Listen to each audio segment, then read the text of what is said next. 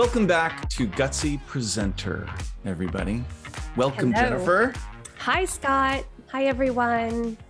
Today we are talking about something I don't know, I find it super interesting. The idea of barriers. I mean, we've talked about we were in teasing this episode, we talked about physical barriers, but maybe it even goes beyond that. Let's maybe we should just start with physical barriers. Like what physical barrier is the most common one for you? Okay.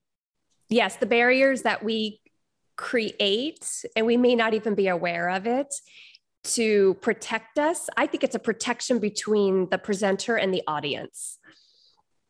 So what's an example? It could be as simple as when you're standing and giving a presentation, having a marker in your hand Hmm.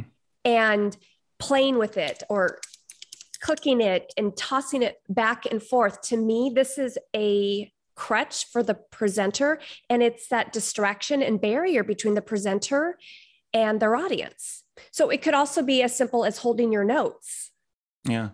when you're presenting as well. Again, that is a barrier between the presenter and the audience. Yeah. Well, I thought you were going to say lectern, but I'll go with oh, pen. oh, yes, and the lectern. and the lectern as But- lectern. And we're not calling it a podium, by the way. Everyone No. calls it a podium. yeah, I know that's a pet, that's a pet peeve of yours. well, it is. We It's stand a on podium. podiums. We don't stand on a lectern.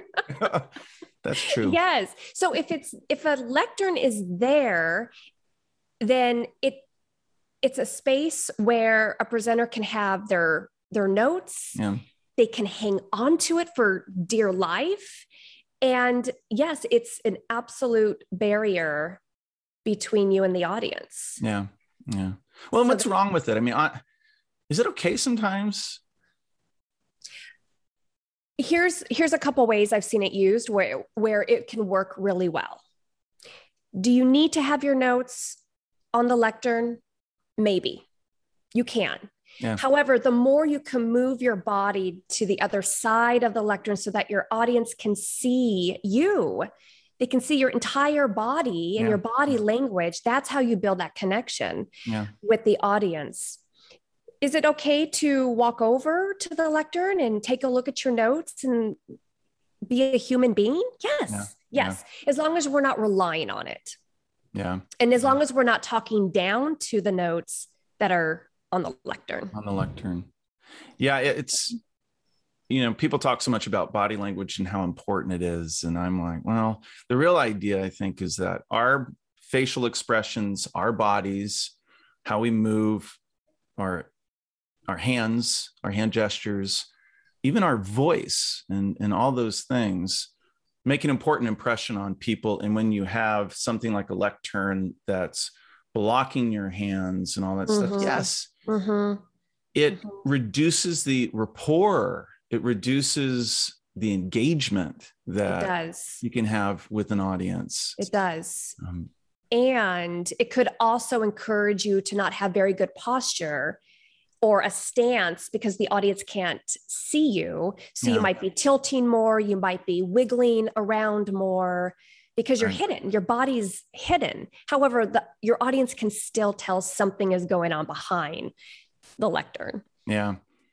These barriers, these things that you hold, um, they keep you from being both visible, you know, you be seen by the audience, and then do all of the kind of connecting and communicating you do with your body. But they also do keep you fixed and inactive Restricted. in a lot of ways. You know, even Yes. the pen is like all your energy goes into clicking that pen or whatever Yes. it might be. Mhm. Where speaking is a physical sport yeah. you've got to move and create energy especially if you're in that kind of keynote type of venue So let's talk about notes because that's very common. And a lot of presenters will say, I need my notes so Yeah. I don't forget what I need to say. So, what is the impact when a presenter is actually holding their notes in their hand when they are presenting? What are your thoughts on that? Well, it's funny i saw i saw a pretty good ted talk where somebody was holding some notes and truth be That's told it wasn't too, it wasn't too bad it wasn't too bad because he didn't reference them a lot. They weren't very big. I think there was some planning into, you know, I just need a couple of things here. Um, Mm-hmm. but then again, you know, I'm watching it through a video where things are framed a little differently. So there, there may have been something going on in that room that I didn't notice. That could have been quite distracting and um, with the notes. Um, but I, I, I agree with you that one, if you're if you have notes, setting them aside on something and walking over to reference them is totally fine. Yes. I, I don't think people will fault you and say, oops, well, this was a lousy presentation. He looked at his notes. But people get obsessed with that, that it's some form of like, I'm not authoritative or I don't know what I'm talking about.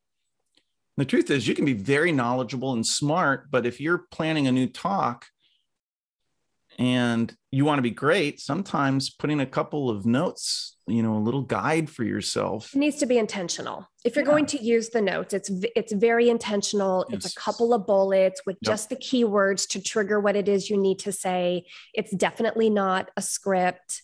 And it's also being aware of how you're using them. So if you're gesturing with your notes or if you're pointing at your audience with your notes, it becomes a distraction. So I would practice how you want to interact with your audience if you are going to be holding notes Yeah. as well. I would recommend keeping them down by your side and use your other hand Yep. to gesture with, and then you could always switch Yep. and do that as well. Absolutely. Be aware, be intentional, and be aware of how you are using notes. Yes, yes. Well, I want to I want to move lastly into the idea of these great speakers that they diminish the barrier of the stage because they are drawn out into the audience. We, you'll see great speakers sometimes walk out into the audience and they're Mm. right there. I I love that. that. Could be really cool. Well, what I find is, you know, when I'm working with people over time and they have the mindset of, I am trying to get an idea into your mind. And they really begin to change how they think about speaking. It's not about getting words out, it's about getting ideas in. There is an instinct for them to close the distance. They want to physically move closer. Mhm. And when somebody does that, I go, good. That's It's good. so powerful. It, It is really- exudes confidence. yeah and it's it's it's it's so in tune with real talking which is i'm trying to transfer an idea into your mind over geography. Part of that is i want it's a connection. I want you to feel connected. So these great speakers i think just by instinct they will step down off the stage and into the audience. Now you can overdo that. I'm not saying everybody should do it that needs to be it needs to be practiced i think so. that It's- environment it can be sure yeah it can get a little weird and awkward if you go too deep into the audience and then you get out of the lights you know that kind of stuff yes might be. yes but i would encourage everybody i mean for me if i were to sum it up for for me for this topic it is um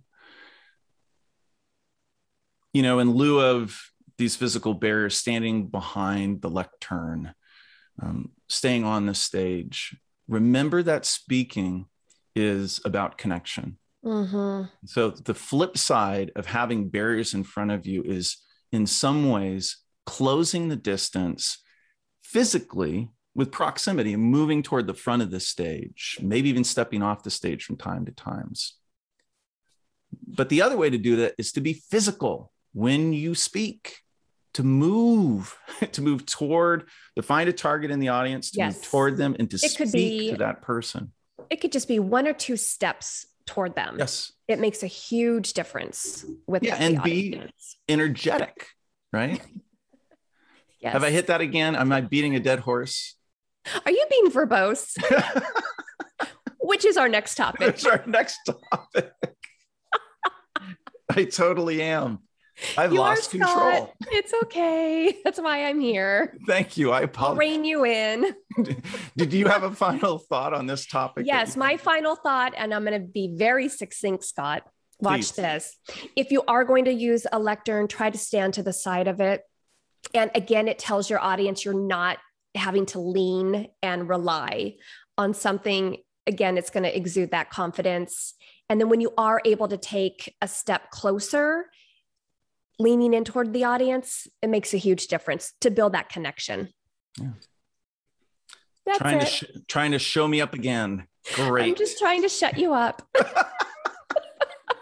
well, next time we talk, or it could be the next next time, yes but in a coming episode, we will be talking about what I just did, which lost control, and I got a little verbose. We're going to talk about verbose we're going to talk it. about that problem that people find themselves in when they get long-winded and all that stuff.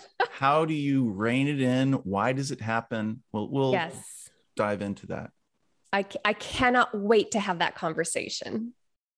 Why? Is that because I do because You're tired Yes. of me, huh? because of you. You're a great example of it. Well, and also this is very common. A presenter will make an important point and then instead of just letting it land with their audience, they want to keep adding and adding and reinforcing it. Trust your instinct that you got it across the Yeah. first time. Yeah, it sours the whole experience. Ugh. All right, we better stop before we get. We're out of here. Let's go. All right. Bye, Gutsies. Bye, everybody. Have a good one.